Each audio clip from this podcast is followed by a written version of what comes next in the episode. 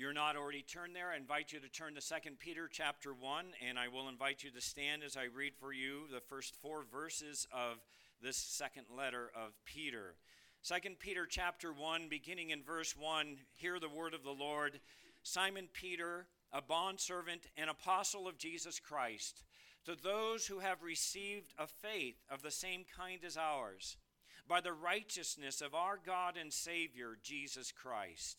Grace and peace be multiplied to you in the knowledge of God and of Jesus our Lord seeing that his divine power has granted to us everything pertaining to life and godliness through the true knowledge of him who called us by his own glory and excellence. For by these he has granted to us his precious and magnificent promises, so that by them you may become partakers of the divine nature, having escaped the corruption that is in the world by lust. So ends the reading of God's word. May we be blessed as we study it together. You may be seated. I don't know about you. I, I read the opening line of this letter and I think, who writes like that anymore? We ought to write perhaps more like that because the whole focus here is upon God. The, the, the centrality of who Jesus is in our salvation. As we delve into the meat of this letter of Second Peter, let me remind you of the key text that I would offer you, or the text that I would offer you as the key text, and that is Second Peter 3:18, one that I think you should have memorized. If you don't, you will by the end of this series, I'm sure. And that is this, but grow in the grace and knowledge of our Lord and Savior Jesus Christ. To him be the glory both now and to the day of eternity. And all God's people say, Amen. If you were asked the question, what is the key command there, you would have to say it's to grow. Believers are commanded to grow. It means to increase and to abound in two things noted in this particular key verse the grace of our Lord and Savior Jesus Christ as well as in the knowledge of our Lord and Savior Jesus Christ. I started thinking about that. It's a lot easier for me to consider what it means to grow in the knowledge of Jesus Christ. That seems very concrete. I can I can have a list of things that I can learn and I can know if I've learned them. I can I can stand on those things. I can recite those things. You can give me a test on things concerning the knowledge of of Jesus Christ, who he is as a person, and what it is he has accomplished. It seems to me a little harder concept to consider what it means to grow in the grace of Jesus Christ. That appears to be a little more abstract. How do you measure if you're growing in the grace of Jesus Christ? What does it mean to grow in grace? What does that look like? Well, remember that the grace of God is not only a determined state of mind on the part of God to show sinners his unmerited favor, his, his unearned favor. But we've been noting that grace is a power, that somehow God, with grace, empowers us and enables us to obey his commands. You will not, cannot obey God apart from the grace of God at work in you. And so, all the need to grow in the grace of Jesus Christ. If we are indeed saved by grace, as Ephesians 2 8 reminds us, we know that that's through an unearned, unmerited act of God. We also know that we are working out our salvation. That is, we are striving to become more and more like Christ. We call that sanctified or sanctification, set apart. That when we strive to become more and more like Jesus, that cannot be merely an act of our own self will. I don't get up in the morning and say, I will, in my power, be more like Jesus. I cannot do it, nor can you. We need the grace of God daily to empower us to become more and more like Christ. Just as no one is saved apart from grace, no one is sanctified apart from grace. This concept of grace as an enabling power is offered to us in many places in the New Testament. And I want to remind you, hopefully excite you about this, but in 1 Peter chapter 4, verses 10 and 11, we find this idea. And note what it says there 1 Peter 4, verse 10. It says, As each one, let me just stop there. If you are a believer in Christ, this speaks to you. This is every believer, as each one has received a special gift. I wish it hadn't translated it that way. The term there is spiritual gift. It is a, a charisma, it is something of grace. It's a, a grace gift, is, would be the way to describe it, okay? So, as each one has received a grace gift, employ it in serving one another as good stewards. Notice what it says here of the manifold, whatever that means, right? The multifaceted, many faced faces of the grace of God. Why does God give each one a gift, a grace gift? To manifest the splendor and the wonder and the infinite nature of His own grace. We come to understand grace as we see it being exercised in and through the life of one another. And then he gives an example in verse 11 whoever speaks is to do so as one who is speaking the utterances of God. And then he says, whoever serves is to do so as one who is serving in his own strength and what he has mustered up within himself. No, it is in the strength which God supplies. Beloved, we do not serve. In fact, you cannot serve in your own power alone you serve in the grace, the power of God, so that in all things God may be glorified through Jesus Christ, to whom belongs the glory and dominion forever and ever. Amen. Beloved, each one of you, if you are in Christ, have a spiritual gift. You are to employ it. It is to be exercised to help others in the church and put on display. Why do I exercise the spiritual gift of preaching and teaching? To put on display not myself, but the glory and grace of God. When you use this gift, it is only effective according to verse 11, when it's empowered by the strength which God supplies. Why? So that no one will be able to boast. That God receives the glory, God receives the honor, God receives the praise. It ought to be the recognition that God is at work in us and through us. Ultimately, that is what Philippians 2:13 says, does it not? We work out our salvation with fear and trembling, for it is God who is at work in you both to will and to work according to his good pleasure. Well, second uh, Peter and Second Peter is writing to believers to stimulate them on to growing in this understanding and practice of the grace of God, a grace that I submit to you means pursuing godliness. I ask the question, how do you measure growing in grace? I can, I can understand the idea of growing in knowledge, but how do we grasp what it means to grow in grace? Let me give you a very simple test. Are you obeying God? Your obedience and the increased obedience of your life becomes the measure by which you know the grace of God, the power of God's grace is at work in you. Having introduced himself and provided a brief testimony of his relationship to Christ in those opening words of verse 1, as we noted last week, the remainder of verse 1 and on down to verse 4 offers to us four gifts granted to us given freely to us by God's grace to impart God's grace in our lives so that we would be increasingly enabled to serve Him. This morning we will consider the first two of these gifts. You've noticed them up there the gift of faith, and the second one will be the gift of grace and peace. And we'll consider those this morning, starting with the gift of faith. I want to say that as I was digging into these opening verses, I became overwhelmed with how much theology Peter packs in these words. It is so easy for us, I, it's easy for me to read these verses and just think, okay, I know what we're talking about.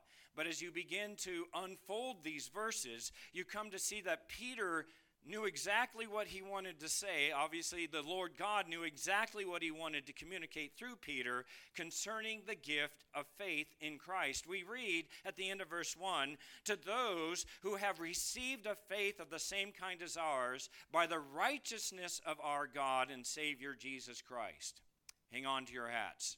Here, Peter identifies the recipients of his letters. Who, who, is, who, who is the audience? Well, they are believers.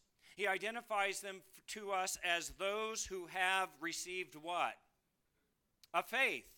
The first question that you ought to ask yourself is Have I received faith. We need to define that, and we will. But that's what P- Peter says is the uh, target audience. The, those would refer to those scattered believers and persecuted believers that Peter has already addressed in his first letter, and you can note that in 1 Peter 1 1, those who lived in Asia Minor or modern day Turkey. Peter is writing to instruct and encourage believers to grow in the grace and knowledge of God. But Peter goes on to indicate that what sets these people apart, we should be able to have our first point there. There we go. It is because of something that they have, and I want you to note the action here, the verb, it's something they have received. They have received something. They haven't earned it, they didn't go out and pursue it.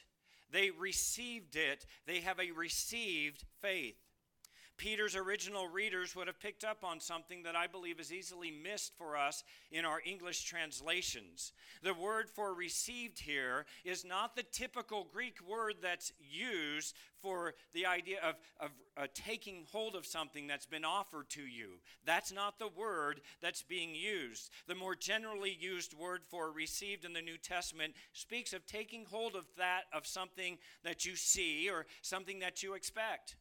If I order an item from Amazon, I expect to receive it. I paid for it. I have every right to it because, well, I'm the one that initiated that whole process. You could even look at, if you want to tone it down and speak of receiving a birthday gift. You can say, well, you don't deserve a birthday gift.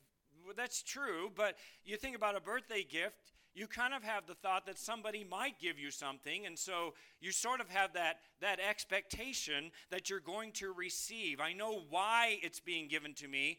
I may not deserve it, but I get it because, well, it's my birthday. The word that Peter uses, though, literally means to obtain or determine by lots to obtain or determine by lots. It originally carried the idea of receiving something by chance or by the luck of the draw. Okay? It, it is used only four times in the New Testament. One of those times is in John 19 24. You say, what's going on in John 19 24? Well, the soldiers had put Jesus up on the cross and they noticed that he had a one piece tunic, which was quite valuable. And so, what did they do? It says in John 19 24 that they cast lots to determine who would be lucky enough to receive the one piece tunic. So now that begs a question why would Peter use such a word? A word that seemingly denotes the idea of luck. Well, Peter's not a believer in luck at all. He does believe in the providence of God. That is the idea, the providence of God, that God is the God who plans and orchestrates all things according to his will. So the point of his using the verb is not to point to luck, but the fact that the faith believers receive has nothing to do with themselves. If you think about luck, it has nothing. You don't. You can't do anything. It's just by chance. The idea being communicated here is that you have nothing to do with the fact that you've received this particular faith. It reminds us that faith is not the result of personal effort. It is not the result of your skill. It is not because you're more worthy. It's not because you're better looking. It's not because you're stronger or have more money. You have nothing to do with the idea of this reception of faith. That faith is necessary to believe is a gift. If you believe today, you've received a gift from God, a grace gift. Grace has enabled you to believe. This verb is in the passive voice, which means, again, you didn't do it. It's something happening to you, not something that you have done. It's in that passive voice. It's graciously granted. It's bestowed upon those whom God, according to 1 Peter chapter 1, verses 1 and 2, are chosen according to the foreknowledge of God. These are the elect that receive this faith. Right from the start of the letter, then, Peter, I believe, is intent on making sure his readers realize the very faith that they have exercised is received from God, unearned, unmerited. It is an extraordinary gift, and he starts with it. We start with faith. There may be things that God does in order before that to give us faith, but the first thing we realize is faith. What is it that believers receive? Well, I've been alluding to that already. They receive faith. That's what it is. And what is faith? And in this context, we need to make sure we identify what this faith is. This is not the content or sum of Christian doctrine. We covered that in Jude chapter 1, verse, or Jude 3, uh, where the, we talked about the faith that was once for all delivered or handed down to the saints. That was the sum and the content of the, of the doctrine that's contained in the Word of God. That was uh, what Jude was referring to. But here in 2 Peter chapter 1 verse 1, faith speaks of something in one sense more subjective. It is saving faith. We don't know exactly how that works, but it works. It's that which God grants us to open our eyes to give us the power to believe. It has been given to you by God's grace. This is where the familiar words of Ephesians 2 8 and 9 again are helpful. For by grace, it starts with grace, you have been saved through faith, and that not of yourselves. It is the gift of God, not as a result of works, so that no one may boast. Notice that the faith to believe is the result of what, according to this verse? Grace. For by grace you have been saved. It is the grace of God God graciously grants faith to those whom He has chosen that they will believe. And apart from this gracious gift of faith, no one would ever believe. We see the same idea in Philippians 1:29 where Paul wrote these words, "For to you, believers, it has been granted, given, bestowed for Christ's sake, not only to believe, literally have faith in Christ, but also to suffer for his sake. Notice it's been granted to you to believe. You did not earn this, you did not merit it. It's from God and God alone. Faith is granted, faith is graciously given, not based upon human merit, not by chance, but by God's wondrous and gracious choice, according to the foreknowledge of God the Father, by the sanctifying work of the Spirit that's the, the idea here. But there's even more. Peter wants his readers to know even more about this faith. It's not just that they received a faith, it is a faith of the same kind as ours. Oh, blessed thought to consider. What is Peter getting at here? And I love the picture he's painting. The words same kind speaks literally of being equal in rank, equal in position, equal in honor and prestige. Beloved, saving faith saves all who believe equally. That's what Peter is getting at here. There's no such thing as one person in this room being more saved than another. There's no such thing in this room as one person being less saved than another. It's kind of like being pregnant. You either are or you're not. You're either saved or you're not. And Peter says this is the same kind of faith. It's, it goes across the table. When it comes to saving faith, there, there are no first class citizens and second class citizens. Some might be tempted to think that Peter had received a, an extraordinary, a spectacular faith. I mean, look at what Peter did. Peter, there at the, at the beginning of the church, and he gave the, the very first sermon of the church, and he saw 3,000 souls come to the Lord. I mean, who gets to do that? That must be extraordinary faith. And Peter says, No. The same faith that saved me saves you. And that's what he's seeking to get to communicate here. There's no ordinary Christian when it comes to saving faith. It's all extraordinary. To be sure, Peter walked with Jesus in the flesh. We have not. Peter had face to face conversations with Jesus in the flesh. We have not. Peter saw Jesus with his own eyes and he touched Jesus with his own hands, and we have not. However, to, according to Peter himself, there is nothing more special about his faith as opposed to the faith of anyone who has trusted in Christ as his Lord and Savior. Blessed thought. The same faith that saved Peter is the same faith that saves all who believe. And so, what are we noticing when we say, look at all the things that Peter did? That did that have anything to do with his faith per se? Not saving faith. We all have different experiences, as Peter's life can attest to. I don't know how many of you have walked on water. I've tried, it doesn't work. For me, at least. Is that an issue of my faith being different? No. It's all the same faith that saves. And while we have not seen Jesus as Peter has, yet we love him and we believe in him. Peter does not want his readers to think that there was anything more special about his faith than the faith that they had experienced as well. In Christ, we are all one. In Christ, we are a family. In Christ, we are brothers and sisters with equal shares in the inheritance of heaven. This is the true meaning of what Paul wrote in Galatians 3:28 when he wrote there is neither Jew nor Greek, there is neither slave nor free man, there is neither male or female, for you are all one in Christ Jesus. What is he saying in context? This speaks of our salvific standing before God.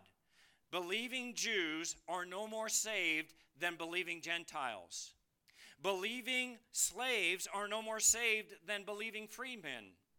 And believing men are no more saved than believing women.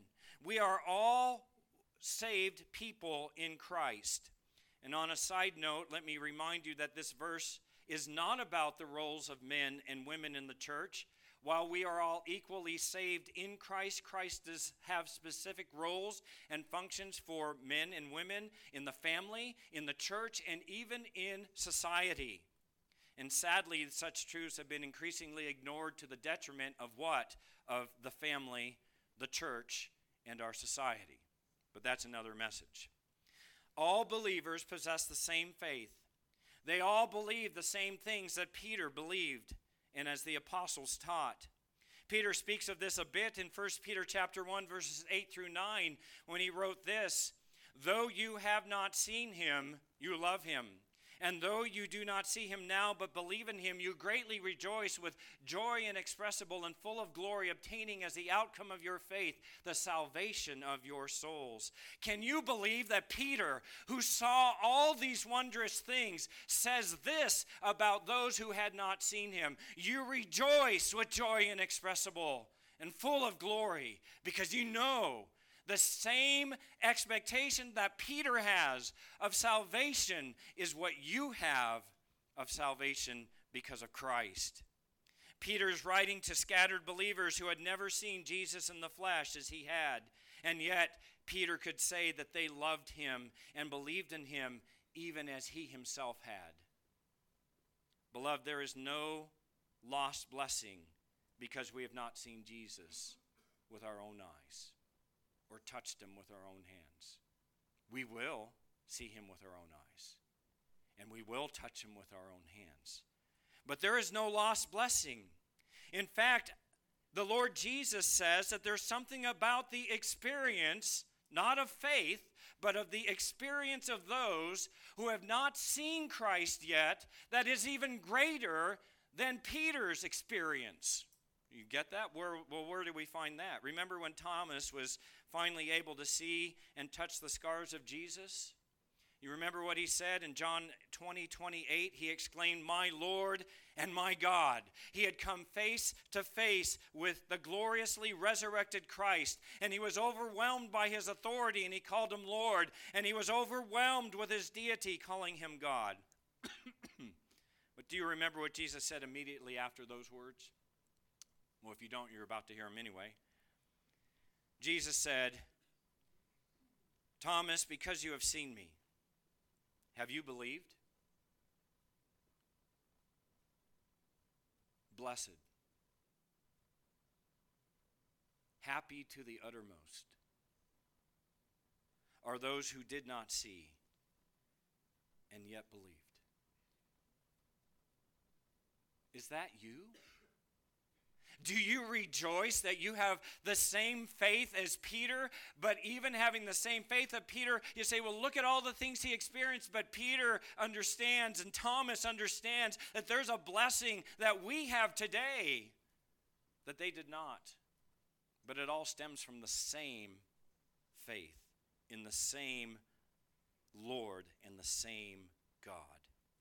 Our experience of Jesus is different from that of Peter or Thomas.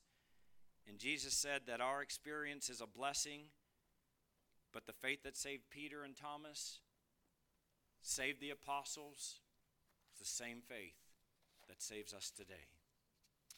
So then, the faith that every believer possesses has been received apart from human effort and is of the same kind as that which saves every other believer. But to drive home the gracious divine origin of faith, Peter informs his readers that this saving faith is the result of or by the righteousness of our God and Savior Jesus Christ.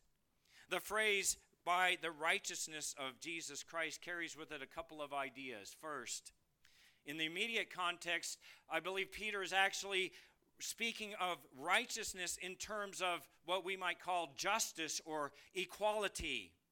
The reason why all believers have the same kind of faith is because Jesus justly, rightly distributes that saving faith to everyone in an equal fashion. So that's part of the idea here. He's giving them an equal measure, a just measure, the just right measure of faith. No one's lacking God or Jesus doesn't say, well, you know, uh, I don't know, maybe this one's not quite as good. I'm going to hold a little bit of this saving faith back. That's not righteous. This is what Peter is noting. We are not to look upon our other brothers and sisters in Christ and think that Christ loved them more and somehow he saved them more or saved them better. No, Christ is just, and since saving faith can only be fully saving, all who believe are guaranteed an equal or just proportion of saving faith. But second, in addition to that, Christ being just in the distribu- distribution of saving faith among his chosen, Peter is stressing the truth that the only thing that is actually merited. Remember, this is a received faith. You had nothing to do with it. So now the question might be well, where did it come from? How did I happen to come across it? What, what is it that has earned this for me since I haven't earned it myself? And so the only thing that has merited the distribution of faith to anyone is the righteousness of Christ. He alone has earned it, if, if you put it in that lang- language. The word righteousness then speaks of the rightness or the goodness or the perfection of Christ in all of his conduct and all of his character. I love 1 John 2 1. Some of you know it well. it, it is a reference to Jesus Christ the righteous. And he, uh, it says, and uh, he is the propitiation for our sin, and not for our uh, sin only, uh, now I've totally lost it. It's somewhere out there. Uh, it says, Jesus Christ the righteous. Uh, here, the, the beloved is a reference to the imputed righteousness of Christ. What does impute mean? The idea of imputing means to charge or to credit to one's account. How is it that the sinner, who is ultimately God's enemy, by his own choice, you and I are enemies by choice uh, against God, who deserve nothing from God, now receive an equal measure of saving faith and the power to believe that, that I am a sinner and that Christ is a righteous, perfect Savior. Well, according to Peter, we receive the power to believe by the rightness of Christ being credited to us, so that God does not see now our sinfulness, but rather he sees the rightness, the righteous blood of Christ that has paid for our sin, paying all of it. He sees Christ's perfections. And I love what Paul says in Colossians chapter 2 verse 10. And let me just read that for you. He says that in Christ you have been made complete You lack nothing because of Christ. You have faith because of Christ. You have salvation because of Christ. You receive more empowering grace because of Christ. You lack nothing. This is all accomplished by the righteousness of Christ as opposed to anything you or I could do. Here then is the grace of God that leads to godliness. Your faith is not of yourself, it is the gift of God, obtained for you by the righteous efforts of Jesus Christ. It has been received by you by God's grace. A faith that reminds you that you are God's workmanship. A faith that reminds you that you are created in Christ Jesus for good works, which He prepared for you to live in in advance that you might reflect that righteousness of Christ. This is God's enabling grace, granting us a faith that believes in Christ, a faith that works for Christ, and a pursuit of the righteousness of Christ in our lives. Not in order that we would be saved, because that's already been taken care of, but we do these things because we are saved. How do we know? How do we measure? How do we grow in grace? How do we measure if we're growing? We come back to what are you doing for Christ? The saved desire to reflect the righteousness of Christ. They do so even as the moon reflects the glory of the sun. I ask, do you? Do you long to demonstrate the reality of your faith in Christ by reflecting the righteousness of Christ in your life? This is what saving faith produces. This is what Peter will point out throughout the rest of this book, this chapter in this book. The Apostle Paul speaks of his desire to look to nothing but, but to the obtaining of a right standing with God, not of anything that he had done, but noting what God had offered him in Christ. Look with me at Philippians chapter 3, verses 2 through 9. These are good words, right? Beware of the dogs. Beware of the evildoers. Beware of the false circumcision. Beware of false teachers, he's saying. Of those who say, ultimately, let me simplify it for you. We believe it is Christ alone who saves. There are others, not just in Paul's day and Peter's day, very much alive today in Northwest Arkansas and in the United States and throughout the world that say, no, it's Christ plus something. And Paul says, beware of saying, I'm going to contribute something, some righteousness to my salvation. That's not saving faith. Saving faith says, I trust nothing but the righteousness of Christ. And so Paul is all over this. He goes on in verse 3 For we are the true circumcision, the set apart ones, we who worship in the Spirit of God and glory in Christ Jesus and put no confidence in what? In the flesh. I'm tired of my flesh. The older I get, the more tired of my flesh I become. And Paul says, we will not put confidence in the flesh. But then Paul does something kind of interesting in verse 4. He says, let's just imagine for a moment that if there is someone who could possibly, just by chance, be righteous enough, I would be that man. Verse 4 Although I myself might have confidence even in the flesh, if anyone else had a mind to put confidence in the flesh, I far more well, why, Paul? Well, I was circumcised on the eighth day, according to the law. I'm of the nation of Israel, the chosen people, of the tribe of Benjamin, a Hebrew of Hebrews, as to the law, a Pharisee, as to zeal, a persecutor of the church, as to righteousness which is in the law, I'm blameless. You want to put confidence in the flesh? Can you, can you even live up to what I've done? Paul might be saying here.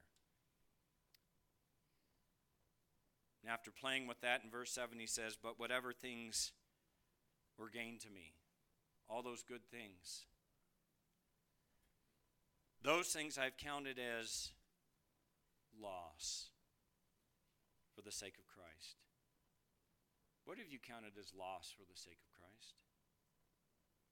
More than that, verse 8 I count all things to be lost in view of the surpassing value of knowing Christ Jesus, my Lord, for whom I have suffered the loss of all things, and count them but rubbish. Literally, folks, bird dung.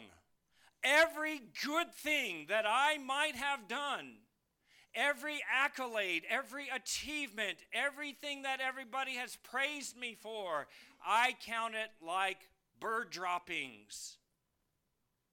Why? Because otherwise I can't gain Christ.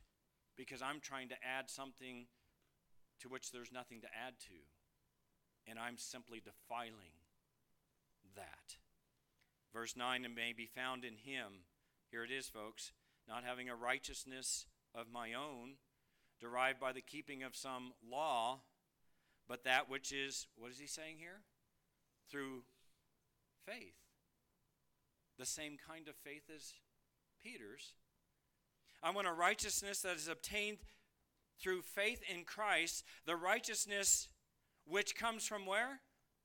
God, not of my own doing. And then he says it again on the basis of faith. You cannot have righteousness of your own. You must believe that Christ has provided your full righteousness for you. That is the gift of faith. True Christianity glories in Christ. True Christianity points to Christ. True Christianity leans on Christ and it desires nothing but Christ and his righteousness. And so we ask, what do you glory in? What is it that captivates your heart? What is it that your life points to? I don't know if this is fair to say. I, I, I say I got it easy. You know, I walk into a, a room of people who don't know me, and they'll ask, you know, uh, well, what do you do, Ed? I'm a pastor. And all of a sudden, I'm pointing to God. I've got it easy. That doesn't mean I'm pointing people to God, but it's a good start, right? So, you know, when people ask you what you do, maybe you should start with oh, I read my Bible and pray. No, I meant, what do you do for a living? I, that's what I mean. I read my Bible and pray. I pay my bills by working for J.B. Hunt or Sam's or whatever it might be, but, but what I do is I live for Christ.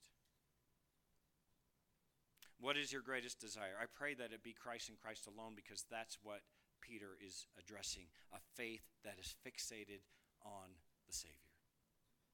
Well, the faith to believe that the righteousness of God, uh, righteousness of Christ is necessary and sufficient to save and to sanctify comes from God. We've noted this already. This is Peter's thrust in these words, yet we have not even come to the bottom of the well of which Peter is giving these theological statements that ought to blow our mind. Notice next, and we're still in the first verse, that Peter re- tells us the source of this received faith and the provided righteousness is coming from where? Our God and Savior, Jesus Christ. Now, pause. I've always preached from this pulpit. if the Bible says uh, something one time, you better listen to it, right? Because it's the Word of God. It says it twice. Pay attention. Jesus saying, Truly, truly, I say to you. It says it three times really pay attention. Holy, holy, holy is the Lord God Almighty. But what did we do with Peter, who in his first sentence, okay, second sentence, uses the phrase, well, no, it's two sentences here, uses the phrase Jesus Christ twice. Who's he pointing to? What is the great desire of Peter? Don't look at me, look at Christ. We have the same faith. Don't get fixated on what I've accomplished. Look at what Christ has accomplished. Two times in one verse for us, he refers to the Savior as Jesus Christ. This is the second time he's used this dual title of Jesus Christ. Peter's consumed by Christ. But what captures our attention here is now how Peter identifies Jesus Christ. Notice the modifiers. Jesus Christ is described as our God and our Savior. Peter is intent on confirming for his readers. The Spirit of God wants us to know the deity of Jesus Christ. To be sure, Jesus is his earthly name, a name that means the Lord saves. To be sure, he uses the term Christ to speak of his divine title and, and position as God's anointed and chosen one. But just in case some of us have failed to grasp the wonder of all this. Peter puts the proverbial nail in the coffin to say, I want to make sure you've got this down. And he states that this one is both God and Savior. Now, for us, you're like, okay, well, we know Jesus is God. You know, how many of you have ever had an, a, uh, a, an apologetic moment when somebody will say to you, Well, the Bible never refers to Jesus as God, you know, and you have to go through all of these verses. And I, I don't know, there, there's so many like this one. There's no way to get around the construction of the Greek. It speaks of Jesus Christ in these terms of being God and Savior. He's truly God and truly man. He is fully God and fully man. Here is Paul's expression of the same idea in Colossians 2, verses 6 through 10. Follow along. Therefore, as you have received, that's a different word for received there, by the way. That's not the one in our text. That, that has the idea that you've taken up by association. You've chosen to, to be a part of this. Uh, therefore, as you've received, taken up your association uh, uh, Jesus Christ, with Jesus Christ the Lord. So walk in Him, having been firmly rooted and now being built up in Him and established in your faith, just as you were instructed, and uh, and overflowing with gratitude. Verse 8 See to it that no one takes you captive through philosophy and empty deception according to the traditions of men, according to the elementary principles of the world, rather than according to Christ. Here Peter's pointing to Christ, or Paul's pointing to Christ, pointing to Christ. And in case you didn't get it, now look what he says in verse 9 For in him, who's the him? Christ Jesus the Lord. All the fullness of deity, all the fullness of Godhead, everything that makes God God is found in this one in bodily form. Now, this is where you scratch your head a little bit. How on earth did God cram himself into, how on earth, literally, uh, did he cram himself into a body? But he did the miracle of the incarnation, the mystery of the incarnation, God in the flesh. This is our Savior and our God. And in Him, as I read before, in this one, Christ the Lord, who has the fullness of deity, you have been made utterly, sufficiently complete.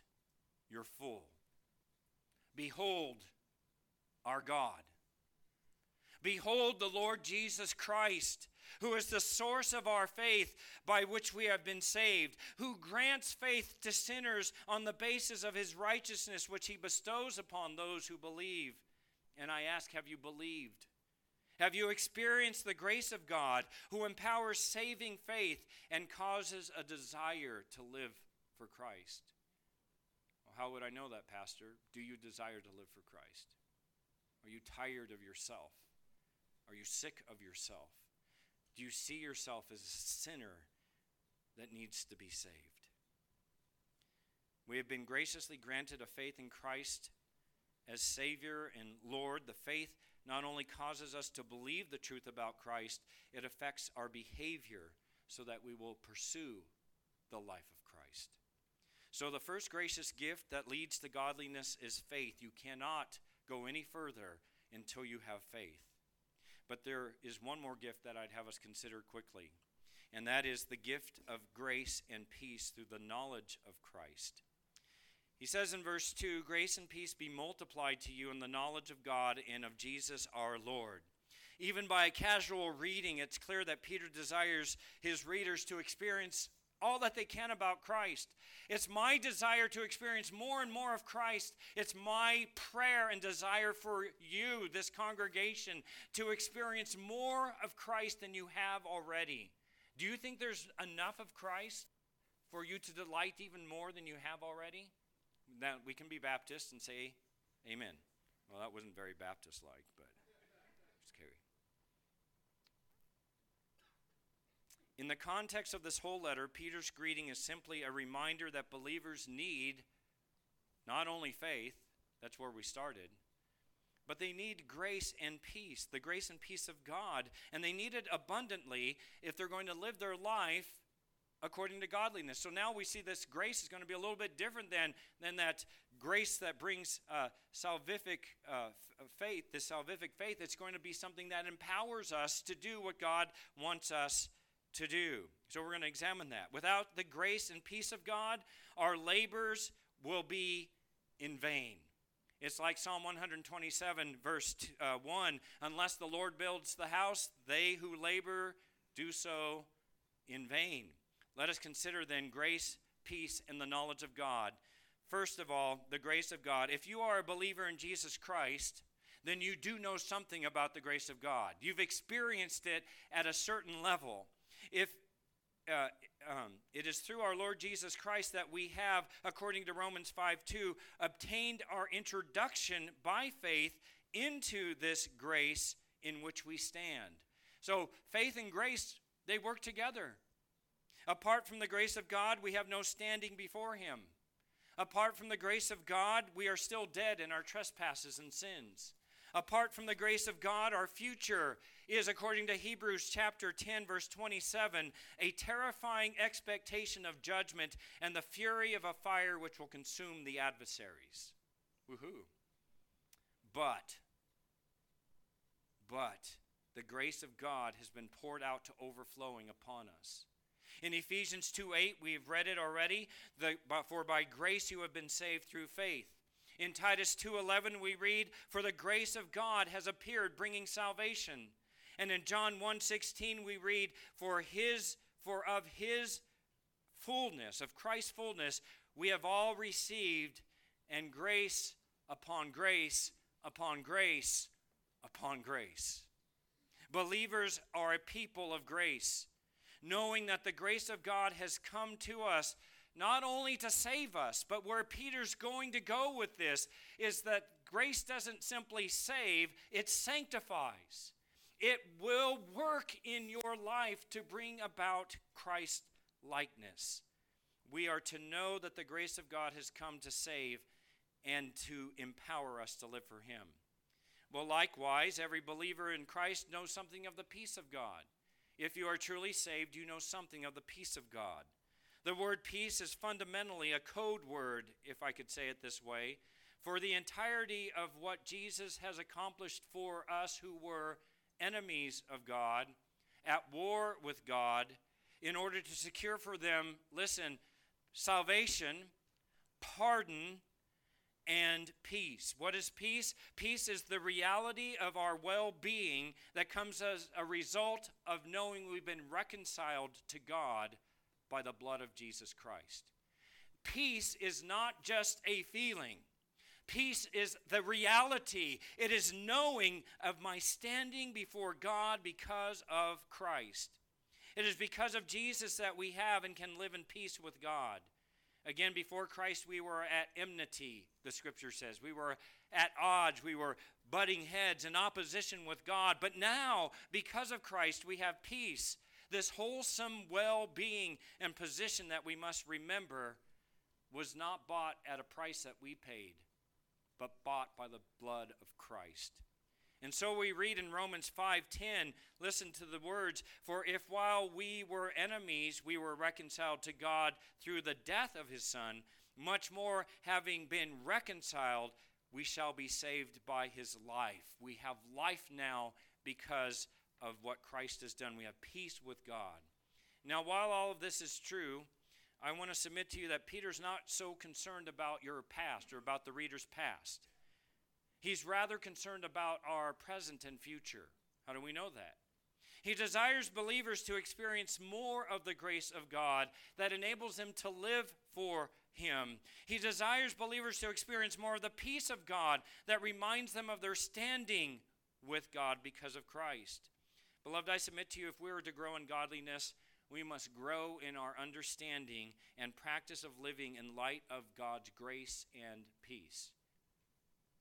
Even as water and sunlight are necessary for a plant to grow, so believers need to plenty of grace and peace if we are to grow in Christ. If you get robbed of enabling grace, you will not grow. If you get robbed of peace and your, your understanding of, of what has been accomplished for you by Christ, you will not grow. Let us never consider grace and peace as past, over and done events in our walk with Christ.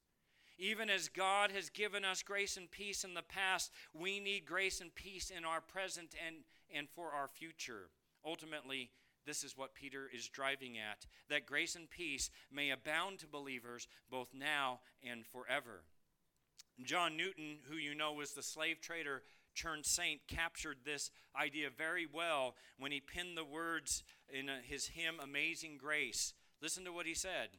If you thought of it this way, Tis grace has brought me safe thus far, past grace. And grace will what? Lead me home. We need to grow in grace. This is to be the testimony of God's saints. God saves by His grace. God keeps us by His grace. God preserves us for our future by His grace. Such a truth enables us to grow in godliness because we know it's all of God. Well, how are such grace and peace to be realized?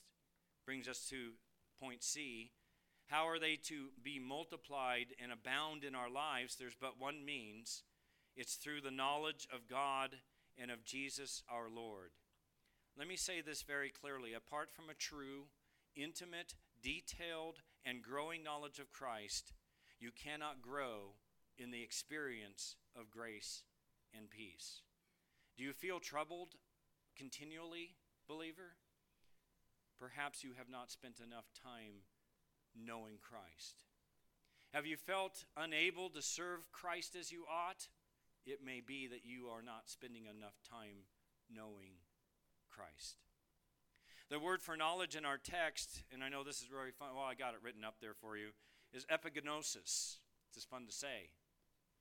The word gnosis means knowledge, Usually it speaks of an intimate or detailed knowledge. It's about knowing somebody and knowing them intimately. The epignosis is gnosis on steroids.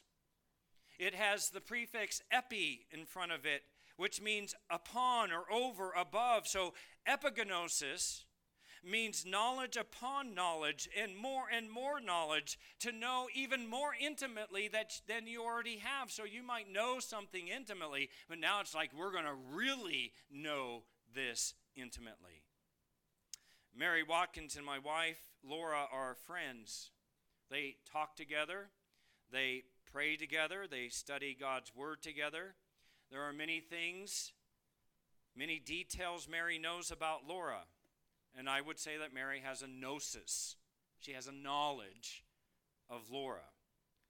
But I, being married to Laura, her husband, having, having had many more years of experience with Laura, I have not only a gnosis, I have an epignosis. I have a more intimate knowledge. I have a, a deeper understanding. I have this most detailed and over the top knowledge of my wife. And Peter says that enabling grace and soul encouraging peace are found in the deepest, most profound, and abundant of details concerning God and of Jesus. Do you want to serve Christ better? Do you want to experience peace more richly? then dig deeper into your understanding of God and of Jesus Christ. That's what's being driven here. Peter's aim in this letter is to inspire a pursuit of the knowledge of God and of Jesus so that enabling grace and divine peace may cause them to live more godly lives and strengthen them to stand firm against the increasing false teaching and false living that surrounds them. Beloved, we are being surrounded like never before in a sea of false teachings and false understandings and godless ways. And people in the church are adopting it. And you know why? Because they don't know Christ. If we want to stand firm in this culture, we better get on our knees and pray, God, help me know you more. And He will grant the grace and the peace to do that. Peter knows all of this is, is acquired through this increasing in the knowledge of Christ. So let me ask you are you growing in your intimate knowledge of Christ? Are you adding knowledge upon knowledge? I fear sometimes that we get to places, we call them plateaus. We go in our Christian walk and then we plateau, right? What are those plateaus? They are when we have failed to go more deeply in our understanding of who Christ is. And that's when we're susceptible to feeling like, I can't serve Christ as I ought because you're not experiencing more grace. And that's when you start perhaps doubting, oh, what has God done for me? Do I really have a standing with Him? Because you've been robbed of your peace. We do not desire that. The story is told of George Mueller, the great man of prayer, who was passing across the Atlantic Ocean from England to Canada in order to speak in a place in Quebec. The trip was extremely slowed because of the dense fog on the ocean on this particular journey. Mueller informed the captain, calling him aside, and said, I, I need to remind you that I need to be in Quebec by Saturday afternoon in order to speak. Well, the captain looked at him very befuddled and puzzled and informed him, It's impossible. Do you not see how dense the fog is? Mueller said to him, No. My eye is not on the density of the fog, but on the living God who controls my every circumstance of life. I have never broken an engagement in 57 years. Let us go down to the chart room and pray. Captain followed him to the chart room. Mueller got down on his knees and he offered up a prayer. Then the captain, feeling obligated to pray something, was about to open his mouth when Mueller put out his hand on the captain's shoulder and said, As you do not believe God will answer, and as I believe he has, there's no need for you to pray about it. Then Mueller said, Captain, I have known my Lord for 57 years, and there has never been a single day when I have failed to get an audience with the king. Get up, captain, and open the door, and you will find that the fog has gone. Captain opened the door, and the fog had lifted, and Mueller made his appointment in Quebec. What was it that informed such a faith to experience such grace and peace? It was an intimate knowledge of walking with God for 57 years, and he knew his God so intimately, he knew what he could ask for, and it would be. Some of you would do well to read of the life of George Mueller. Let me give you one more as we wrap this up. Some of you are familiar with a man by the name of Polycarp. I don't know why we don't have more little Polycarps running around. It's a great name. He's a great man. Polycarp was a man who lived in the first and second centuries and was a disciple of John, uh, the Apostle John himself. Christianity in his day was increasingly persecuted, and eventually Polycarp found himself standing before the authorities there in Smyrna in Asia Minor, and they ordered him to renounce and curse Christ. His response was inspiring. He said, quote, for 86 years I have served him, and he has done me no evil. How could I curse my king who saved me? Unquote. The judge continued to threaten to burn him at the stake, and Polycarp told them, uh, all of the authorities, that the fire would only last but for a moment, but that eternal fire would never go out. Having heard enough from him, the authorities tied him up to the stake and lit the fire he looked up to heaven and he prayed, Lord, sovereign God, I thank you that you have deemed me worthy of this moment, so that jointly with your martyrs I may have a share in the cup of Christ. For this I bless and glorify you. Amen. What is it that enabled Polycarp to die so well for Christ? I say to you, he told us. He walked with Christ for 86 years. He had an intimate knowledge of Christ because of that, because it led him to cultivate and experience enabling grace and divine peace in his life. Beloved, the gift of grace and the gift of peace is yours, and it may be multiplied to you, but you need to be more intimate with Christ. The fruit of grace and peace comes from the knowledge of God. As we close, let me remind you that our God is gracious. Our God is generous beyond measure. Our God is ready to supply every need you have to know Him. And it begins by faith in what He has accomplished for you at the cross of Jesus Christ.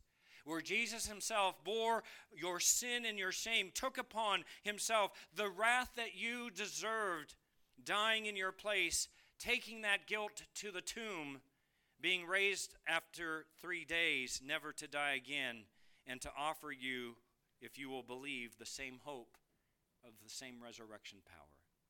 Have you received a faith of the same kind as Peter? Have you received a faith that's the same kind as ours in this room? Are you digging deep into God's Word so that you may know Him more intimately and thus experience more and more of His enabling grace and divine peace? You have but to look to Christ I say, don't just look, though. Cry to Christ. Pray to Christ to be saved, and He will deliver you and fill you with the knowledge of Himself. I love what Jesus said. This is a so loved verse of mine, John 17, 3. Jesus said, This is eternal life. This is your life. This is eternal life, that they may know you, the one true God, and Jesus Christ, whom you have sent. I want to know him intimately? Do you want to know Him more intimately? Pray for the grace, that enablement to have that knowledge so that you will experience more of the grace and more of the peace. Dear believers, do not ever regard your faith as being second class or second rate. The same faith that saves Peter saved Peter saves you. The same gracious power and realization of being at peace with God that worked in Peter works in you. The only thing that hinders us from doing great things for God is failing to remember just how great our God is. A greatness that was demonstrated when He saved us, filled us with His Spirit, and calls us to delightfully obey Him by grace. Let us pray. Father God, we thank you for the deep truths that have been communicated to us through your servant Peter. We thank you that we can consider them, we can chew on them, we can come to some decisions in our life that remind us we need resolve, resolve to be more intimate with Christ, to spend more time fleshing out what we have from the Word of God, to know about you, about Christ, about our lives, so that we might experience more grace, more peace, that we might obey you all the better. Father God, we pray that you will accomplish your work in and through us as we remember these wonderful truths. May they impact the way we live for you, we ask in Jesus' name.